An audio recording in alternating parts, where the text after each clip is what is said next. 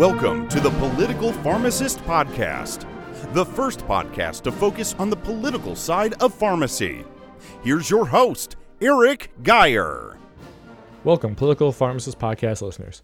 I'm your host, Eric Geyer, and with me today I have Dr. Jordan Ballou.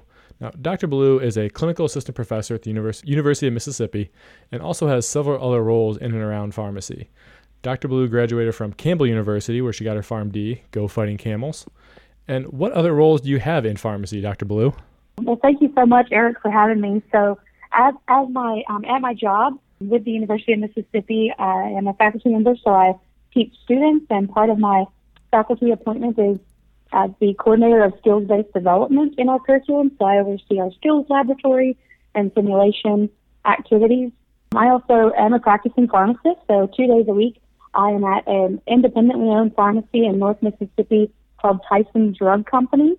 We have four locations in North Mississippi, and I help to oversee the clinical operations for the stores, as well as coordinate all student experiences that come through our site, and I'm the residency program coordinator for one resident in the community-based pharmacy program here with the University of Mississippi. Awesome. So yeah, you're pretty well entrenched in the academia field and in the practice role, which I always love seeing because it helps you kind of keep your foot in the actual practicing field, know what's going on with the current pharmacy, which can then help you in your academia side. So I love seeing people like you who kind of have those shared roles, although it's probably more work for you in the long run. Yeah, and I another thing as well that I participate in that has kind of been the impetus for this particular conversation that we're having is I also act as the network facilitator for CPESN Mississippi, which is the Community Pharmacy Enhanced Services Network of Mississippi, and so that's an administrative role that I have taken on as well, and helping to coordinate efforts for 55 other independent pharmacies here in the state of Mississippi too. So a lot of different hats that I get to wear in my job. Yeah, but they're all important hats too, and they all help push our profession forward, which is why obviously I wanted you on this podcast. You're helping lead this Flip the Pharmacy program, which they have their website. I believe it's flipthepharmacy.com. You can correct me if I'm wrong. But yeah, that's right. Okay, so it's a new program where you guys are really trying to kind of change the game with what's going on in pharmacy, and why I asked you to be on the podcast today because I really thought from what I could see and what everyone was talking about with it, it was a very innovative program that could be something that would be discussed and could kind of help show people and listeners what you're doing in pharmacy and how we can kind of change this or flip the pharmacy, if you will. So I've seen it amongst not just you, since obviously we're friends on social media, but a lot of other people sharing your links and things like that as well. What are you doing there? It must be pretty amazing is all I understand, but what are you doing with Flip the Pharmacy? Like, what is it? Yeah, and thank you for the compliments as well. But so Flip the Pharmacy is basically a movement to, you know, as many know, in the community pharmacy setting, we're very reactive. We react to people who walk into the pharmacy who need their medications. We react to phone calls. We react to e-prescriptions, whatever it may be. And we focus on a prescription at a moment in time. And so Flip the Pharmacy, and the goal of it is to move beyond that to really care for patients over time, so developing a more proactive approach for caring for patients and not just worrying about a single prescription, but a whole individual and providing them with disease state management and education services and whatever they may need in addition to their medication. Yeah, so you guys are really trying to lead the way with like some of these changes and everything. Kind of what's the goal of Flip the Pharmacy? Is there a specific goal you have in mind when you're doing this, or was it just to kind of change it up and show more the clinical side of pharmacy? Yeah, and I think there's several different goals. So Flip the Pharmacy is really focusing on 6 different domains. And so Flip the Pharmacy came from a grant that was funded by the Community Pharmacy Foundation and was granted to CPESN USA. And so CPESN USA is serving as the coordinating center for this grant to manage all of the CPESN is managing the logistics of the grant. And so the different domains are to leverage the appointment-based model or a medication synchronization program. Additionally, to improve patient follow-up and monitoring. Domain 3 is developing new roles for non-pharmacist support staff, so technicians and clerks and even delivery drivers.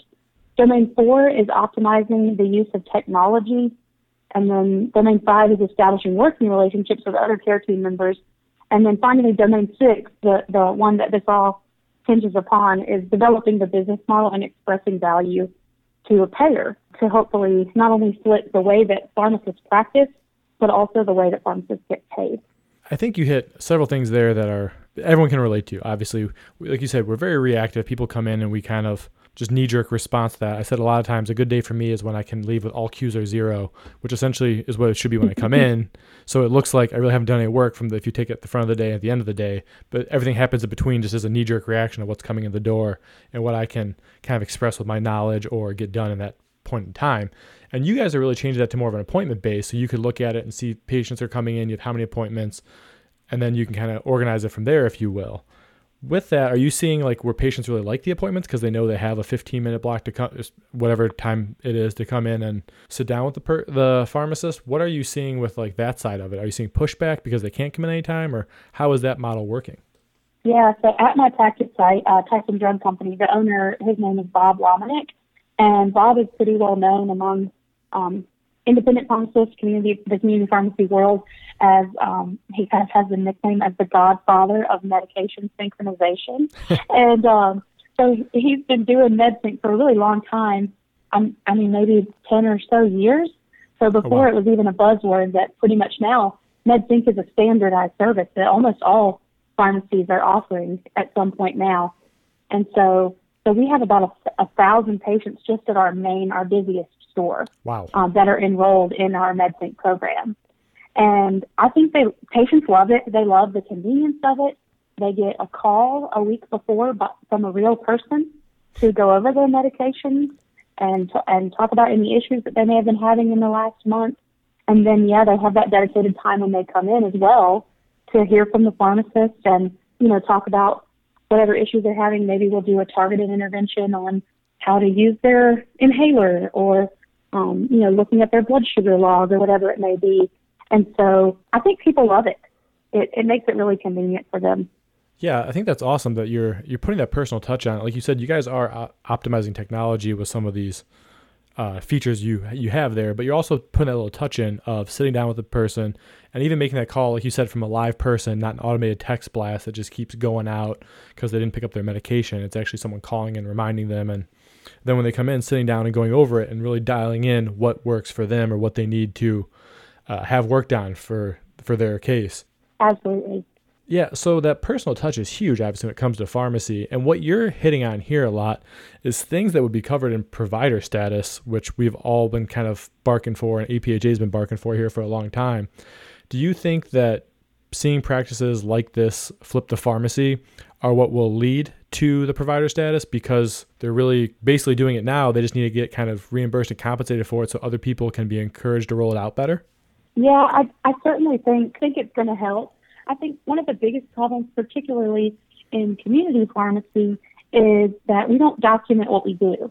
We may write it down on a prescription, hard copy, and scan it back into the system or whatever it may be, but we don't do long-term, over time documentation of what we do. And so it's just that old adage of if you don't write it down, it didn't happen.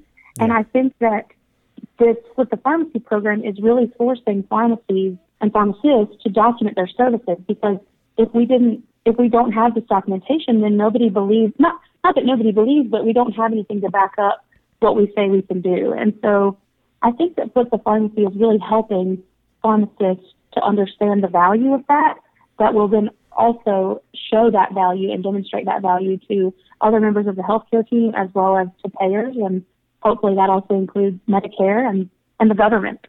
Yeah, for sure, because they're the biggest payers in healthcare, and they're the ones who can also put some of the regulations on things like provider status and what have you. Right, yeah. Who exactly participates in Flip the Pharmacy? Is it just every patient who comes in and a clinical pharmacist? Is it kind of like the whole pharmacy team that has a little role or a little slice of Flip the Pharmacy? What are the kind of some like the roles in there a little bit? So I am... in my role, I'm the team lead for Team Mississippi. And so we have 15 pharmacies in Team Mississippi. There are, I think, 40 teams in Flip the Pharmacy across the nation. And so what I have been coaching my team to do is, because this is a practice transformation effort. It is truly and literally transforming the way that we do business and the way that we practice all day.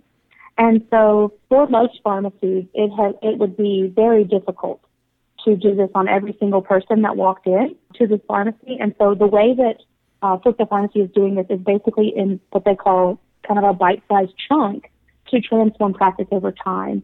And so we are in the 6th month right now of the 24 months, so 2 total years of a change, of this transformation. And so through these first 6 months, there have been really small goals each month for the pharmacies to work through. So the goal right now is 25. That's the magic number. 25 patients. Do 25 care plans. That's what we call, the documentation that we're using. Correct. Is 25 care plans, see 25 patients. And so the pharmacies on my team that have been the most successful are the ones that have basically charged each pharmacist to be responsible for 1 or 2 patients per working day. And so if you think about over a month, whether the pharmacy is open, 5 days a week, 6 days a week, or every single day, that would help them achieve that goal of 25.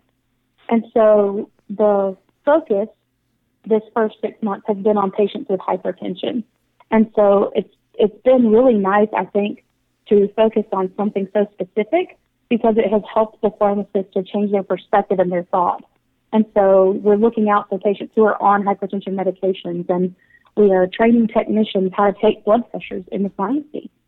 So it's been really interesting and fun, I think, to we kind of have a little competition between our team as well to try to see who's submitting the most care plans or who's taking the most blood pressures.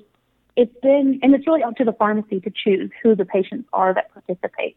And so, but this first 6 months is focused on hypertension patients. Okay. And patients with hypertension. Okay, yeah, and I think that's a huge one because it leads to heart attacks, everything else. People with diabetes can have hypertension. It can be a very complex thing. Mm-hmm. It's not just hypertension by itself in most cases. And I think one thing you mentioned there that was awesome was it's not just flip the pharmacy, right? We're not putting the pills over there in the OTC section, but we're flipping the mindset of pharmacy, which is huge here. Especially, like you said, that pharmacist has a goal of just 1 or 2 a day. This isn't like a call list like you're seeing from some of the larger corporations of, hey, you have to call these 35 people and ask them if they have any questions. No, this is, look, make that 1 impact a day. You need to still be your pharmacist. You need to be dispensing. You need to be taking care of your people, answering the questions. But we need you to go the extra mile with 1 person a day. And I really like that because it's not – it's a metric, I guess, if you want to call it that, but it's not really. It's just go that extra mile, try to make it 1 or 2 people, and knowing that will snowball. Like you said, throughout the month, that's 25, 30 people that month that 1 pharmacist will have an impact on. If it's a busier pharmacy, maybe it'll be 50 or 60 because you have 2 full-time pharmacists there. And I think that's really the way the pharmacy should have been pushed from the very get-go, and what it used to be more when we had some better dispensing fees and things of that nature. We had more time to do that. We could make those impacts. But like you said, we weren't documenting it. So no one knew about it. No one saw the care that was actually being provided. They just saw lick, stick, fill, here are your pills. Right. It's been really interesting as well to watch the pharmacies evolve over time. So I get a monthly report out of their productivity, if you will, with regard to care plan submissions. And so, for example, just starting in December, our team, like I said, of 15 pharmacies, submitted 336 care plans. Oh, wow. And 143 of those had blood pressure numbers associated with them. And then last month in February, the shortest month of the year, they did 510 care plans and over 200 blood pressures. So wow. It's like even watching my team from a population level, right? The team is evolving and growing. So it's just been really fascinating and interesting to watch the pharmacies evolve and get excited as well about each month's change package progression and, and what their next goal is going to be.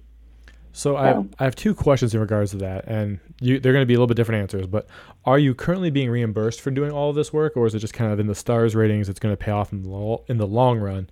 And then what kind of feedback are you getting from other providers in the area on what they're doing here? So to answer your first question, so no, there is no payment associated with this. However, I did say in the beginning, it is a grant-funded project. Okay. And so some teams who are participating, and I say states because most of the teams are by state locality, but there are some multi-state teams. And so some of the teams did get funding through the grant to participate, but the funding is for coaches.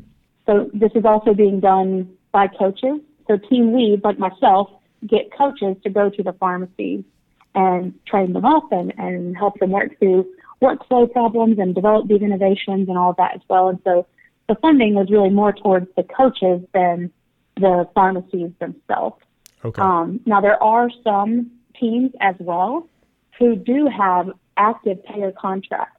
In Mississippi, unfortunately, right now we do not, but there are other states who do have active contracts with payers, and their pharmacies are being paid while they are also shipping. Okay. And then the provider feedback on that? So in our local area, one of the, actually last month, Domain was working with other healthcare team members. And so we conducted some provider visits. And what's really interesting is the data that we're able to collect through doing these care plans in our dispensing system or software vendor that we're using. We are able to run reports on mutual patients with providers and say, you know, X percentage of your patients were uncontrolled last month, but are now controlled this month, or whatever it may be. And we can show, you know, we have this many mutual patients together. How can we do a better job of working together to manage these patients? So it, again, just the power of data and aggregating it and collecting it in general has been really beneficial with strengthening the relationships that we've developed with providers in our area. And that's anecdotal from my own experiences. Well, yeah, but if you're also having data come back, you can, especially improved blood pressures, that's an outcome you can point at right there. You know, maybe we had 50% higher compliance rate. This is another reason why, you know, you should cover services like this. And, you know, at the same time, you're not stepping on those providers' toes. You're maybe saving them from having to go back to their office so they can treat more people who have other needs. Well, hey, let us help you with this one. We can check it. They can stop in. We're more convenient. We have better hours, and we can help with some of that care plan. So I really think that's a good way of looking at it, as, you know, we're really complementing what they do, not competing with what they do. Exactly. Yes, exactly. With the changing in pharmacy and kind of what you guys are doing, obviously we're seeing dispensing fees and fee-for-service models changing. How sustainable do you think that this Flip the Pharmacy program is? And could it be something that's really incorporated into all pharmacies, even bigger box, grocery store chains, what have you, in the near future or in a little bit further out future? Yeah, I do. I really do think that this is a sustainable program, particularly in the way that they have introduced it in these small chunks, these bite-sized pieces for the pharmacies to process and grow from. I think that, you know, I truly hope, and I tell my students every day, that this is the current and the future of community pharmacy practice. I don't see how we can't. I think there's an old adage about the definition of insanity is doing the same thing over and over again and expecting a different result. Yeah, that's kind of what retail's been for a little while here. Yes, it really has. And, you know, I think that community pharmacy, we have to change. We have to change and evolve and to better express our value, not only for ourselves as a profession, but also for our patients.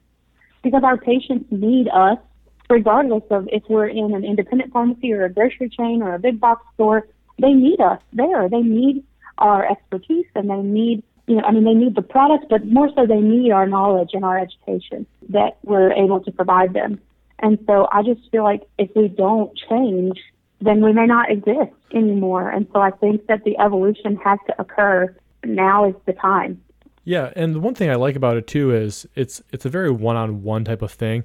It would be very hard to replicate this in some sort of digital medium or over the phone or mail order or what have you, because there's so many factors that go into even checking someone's blood pressure, making sure the cuff's on right, making sure that their feet aren't crossed, you know, all those little stupid things that we know as pharmacists.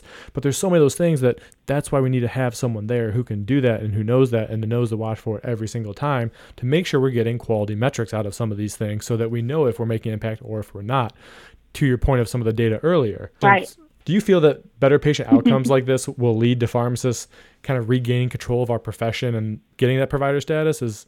Yeah, I hope so. It can't not, right? I think that there's so much evidence out there that has shown the value that pharmacists bring to the team and to the patients.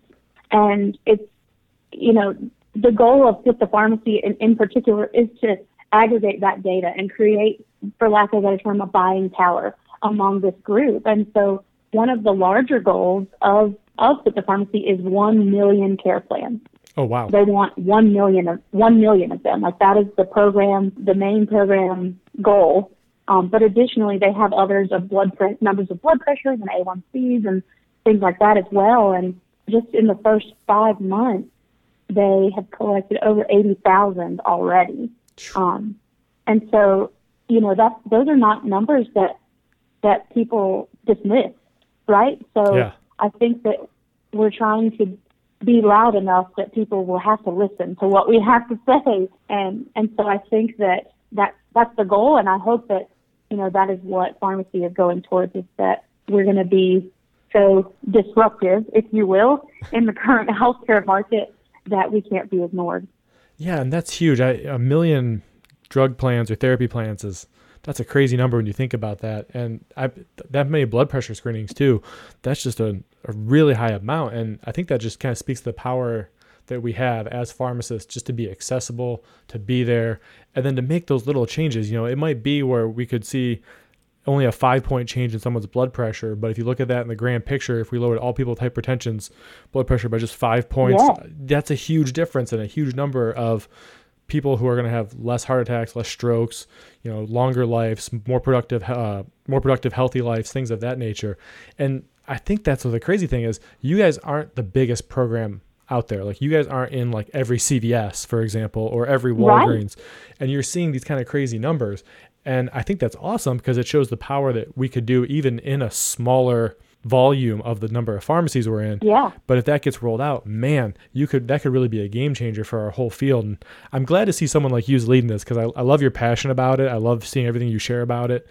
And also, you know, the way that you're able to communicate this as a pharmacist who's practicing and doing this and crunching the numbers to some extent, it's not coming from a corporate board who's looking at this on Wall Street saying, how profitable can we be? You're literally looking at this as the future of your profession, which I think is more than admirable, but also a good way that we should really be honing in on this. So thanks for leading all of this. Oh, well, yeah, thank you. And absolutely. I think, you know, I'm just one person, you know, here in Mississippi, and you know, Mississippi is a state that is first place in a lot of things that you don't want to be first place in. So, you know, patients with diabetes and patients with hypertension and obesity and, you know, all of those things. And so I think that, you know, why not here, and why not this place? And we say that a lot at my practice site. Why not us? Like, why could we not be the one? Because somebody's going to change this profession, and somebody's going to change the outlook. And, you know, why not here? And why not right now with this program? I did want to share one other thing about patient-specific outcomes that have occurred even just at my site, and I've had this echoed at all of the other sites on our team as well. So I have a patient who came in. She was waiting to get a flu shot. And while she was waiting, I said, well, you know, I had a pharmacy student, and I said, well, the pharmacy student is going to go draw up your vaccine while you're waiting. Can I go ahead and check your blood pressure? And she said, well, I don't have problems with my blood pressure, but, you know, sure, I don't mind to do it. And I was like, okay, come on back, you know. And so she sat down, and we checked her blood pressure, and it was, you know, in the 160s over high 90s or whatever it may be. And I said, well, so are you sure you don't have issues with blood pressure?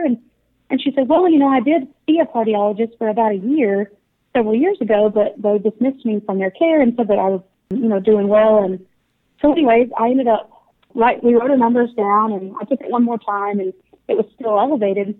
So she ended up having a doctor's appointment the next day, and her blood pressure was elevated at that doctor's visit as well. And I called her, you know, after her appointment, and she told me about that. And then she started on blood pressure medication. And she came in, and we checked it again the next month when she was coming to pick up her medication. So just in that regularly scheduled appointment, and it was down to like 130, and just from starting one medication. And that was just a one-off, like, chance encounter, and that I asked her, and she was like, "Well, sure, go ahead, you can check it." And come to find out, she had hypertension and didn't even know. Yeah. So it's been really and I've had several encounters like that. So it's been just really eye-opening, I think, for our community, too, because we've also just been doing extra advertising about blood pressure and hypertension, and it has caused several people to be diagnosed who didn't even know that they had it. So I just think, again, it's just, there's the possibilities here are endless in terms of positive outcomes.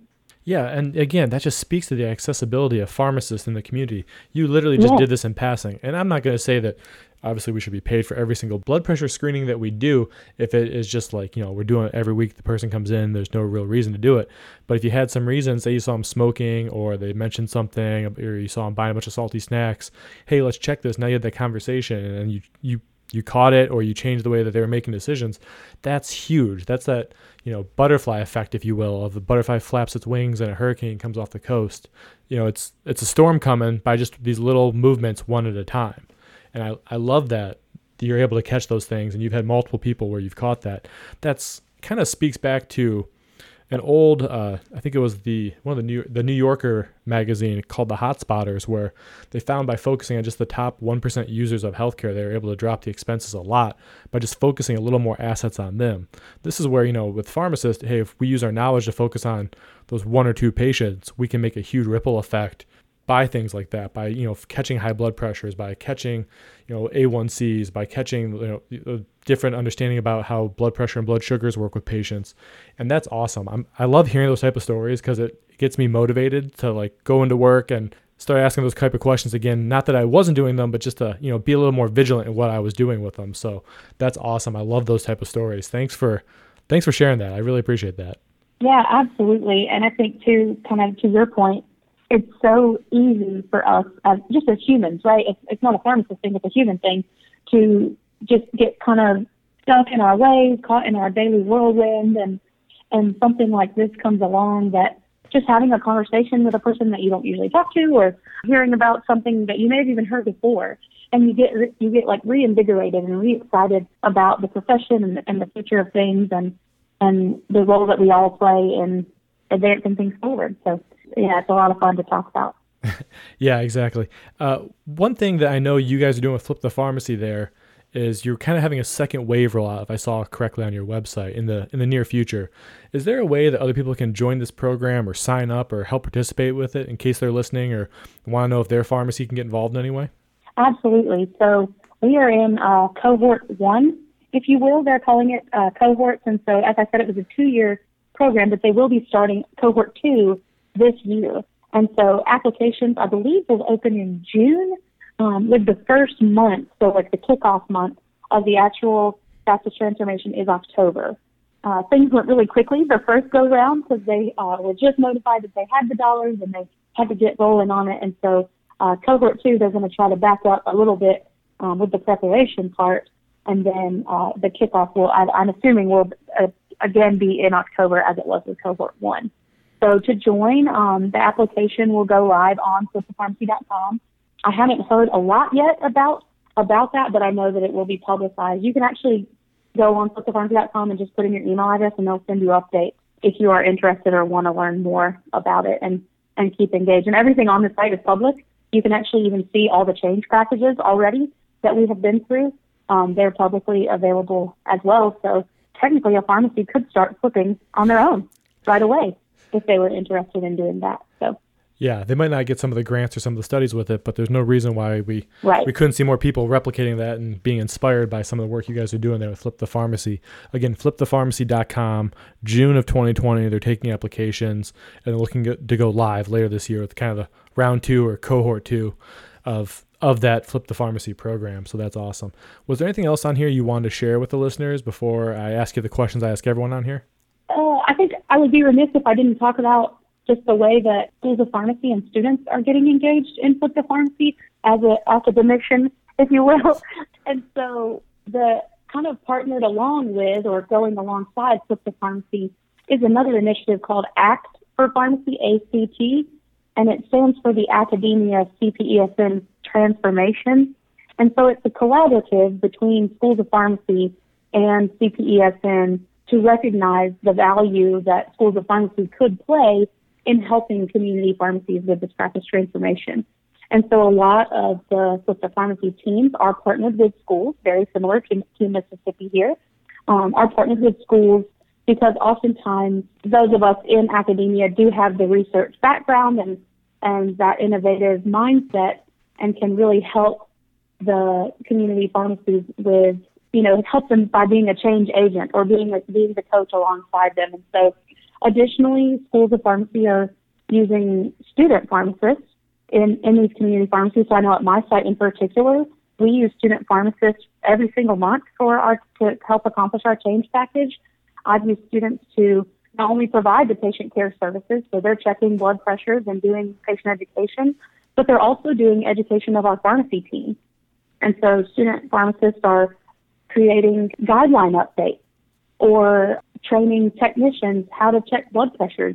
We've actually trained a delivery driver how to check blood pressures, and our delivery driver takes a blood pressure cuff in the car, and when he goes to people's homes who don't ever come to the pharmacy, he checks their blood pressure and brings those numbers back to the pharmacy. And obviously, you have an algorithm and specific guidelines to follow depending on the results that end up. So, you know, I think that involving students has also been really positive, not only because they bring a new excitement to the pharmacy, but also because we're showing them a different way to practice at an earlier stage in their career too. I think that that's something that's really encouraging to me, and one of the more exciting aspects of all of this is really exposing students to this early on. Yeah, students are great for the fact, if nothing else, is they don't know any different. So if you teach them one way, that's kind of what they learn to expect. And right. They can demand that of everybody else around them, and that's the norm for them. So yeah, that's a good way of looking at that as an academic and as somebody who does work in the field. That's a good analysis of that. Yeah. All right, so the questions I ask everybody on here, if you could change one thing about pharmacy, what would it be? You know, I kind of wrestled with this question as I was preparing to talk to you, but I think the biggest thing for me personally is that I would like to change how segmented our profession is. I think that, like, I spoke with someone who works with, like, a state Medicaid program or something like that. It's been some time ago, and they said one of the biggest things that they have noticed over their career is that when nurses come to talk to them, they represent all nurses, or when physicians come, they represent all physicians. But when pharmacists come, they may only represent the hospital pharmacist or the independent pharmacist or the chain pharmacist. And I think it's better now than it has been in the past, but I would really like to see a change in our profession of all pharmacists supporting all other pharmacists. I think even in my short career as a student and as a practitioner, there have been times where others look down on community-based pharmacists as if, you know, they're not using their full education or they're not practicing at the top of their license or whatever it may be. And so my goal as a practitioner and as an educator is to really change that perception, you know, one person at a time, the best that I can, to really try to unite our profession and make everyone see that we're all just as valuable and we all need to fight together to change the public's perception of us ultimately. So that would be my thing. Yeah, and it's funny, I have some best friends who worked in hospitals, and so many times when we're talking, all of a sudden the conversation deviates, like you said, and not to downplay myself or them at all, but they'll start going on about hospital issues, and I'm like, I have no idea, I can't exactly relate to that. Or I'll start talking about retail issues, and they're like, yeah, I'm glad I don't work retail, I have no idea what you're talking about, I couldn't stand that. And it just amplifies your point there.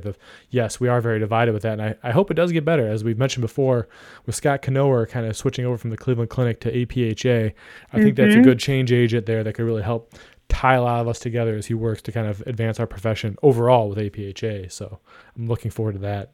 Yeah, me too. All right. If you could change one law in pharmacy, federal or state, what would it be and why? So I think the obvious answer would be to say provider status, right? So I'm not going to go with that, actually. But specifically in the state of Mississippi, I'll just talk specifically here that affects me in my practice, is that the law defines a collaborative practice agreement in a community pharmacy setting as one provider, one pharmacist, one patient. And so it prevents providers from, you know, establishing collaborative practice agreements for, like, a population of patients or you know, maybe a specific health condition. And so it really is a barrier to implementation. Many pharmacists don't even seek out those collaborative opportunities with physicians in the area because, you know, it's just extra paperwork for everyone involved. Yeah. And so I think that if I had the opportunity, and it's something that we are working on here in the state, to change that physicians could physicians and pharmacists together could decide what those restrictions would be in their collaborative practice agreement. I think it would make access a lot better for patients and also make providers or physicians' lives a lot easier as well. Yeah, especially in a state like yours where you have some of those basic primary care challenges that are treating diabetes, blood sugars, hypertension, dietary issues are within the state that pharmacists right. can have those conversations with. And just being allowed to have that conversation at a level as a provider makes a very big difference versus somebody who's not a provider. So yeah, that'd be huge in your state. And like you said, you guys are first, last, whatever you want to call it, in so many different categories. That would be a total game changer and a great place to really focus in and see how much it does change that. So yeah, I would love to have you back on if that changes at all, and hopefully it will in the near future, as we're seeing it in a lot of states. So yeah, that would be awesome. Absolutely. All right. Well, hey, thank you for coming on, Dr. Ballou. I appreciate it, and I can't wait to get this out to everybody with what you're doing there with Flip the Pharmacy. Again, flipthepharmacy.com. And if you like the podcast, as always, leave us 5-star review wherever you're listening to it. Write a review, too, if there's an episode you really liked or any of the topics you really liked. That always helps people find us better. And as always, thanks for listening to The Political Pharmacist, your prescription for pharmacy and politics.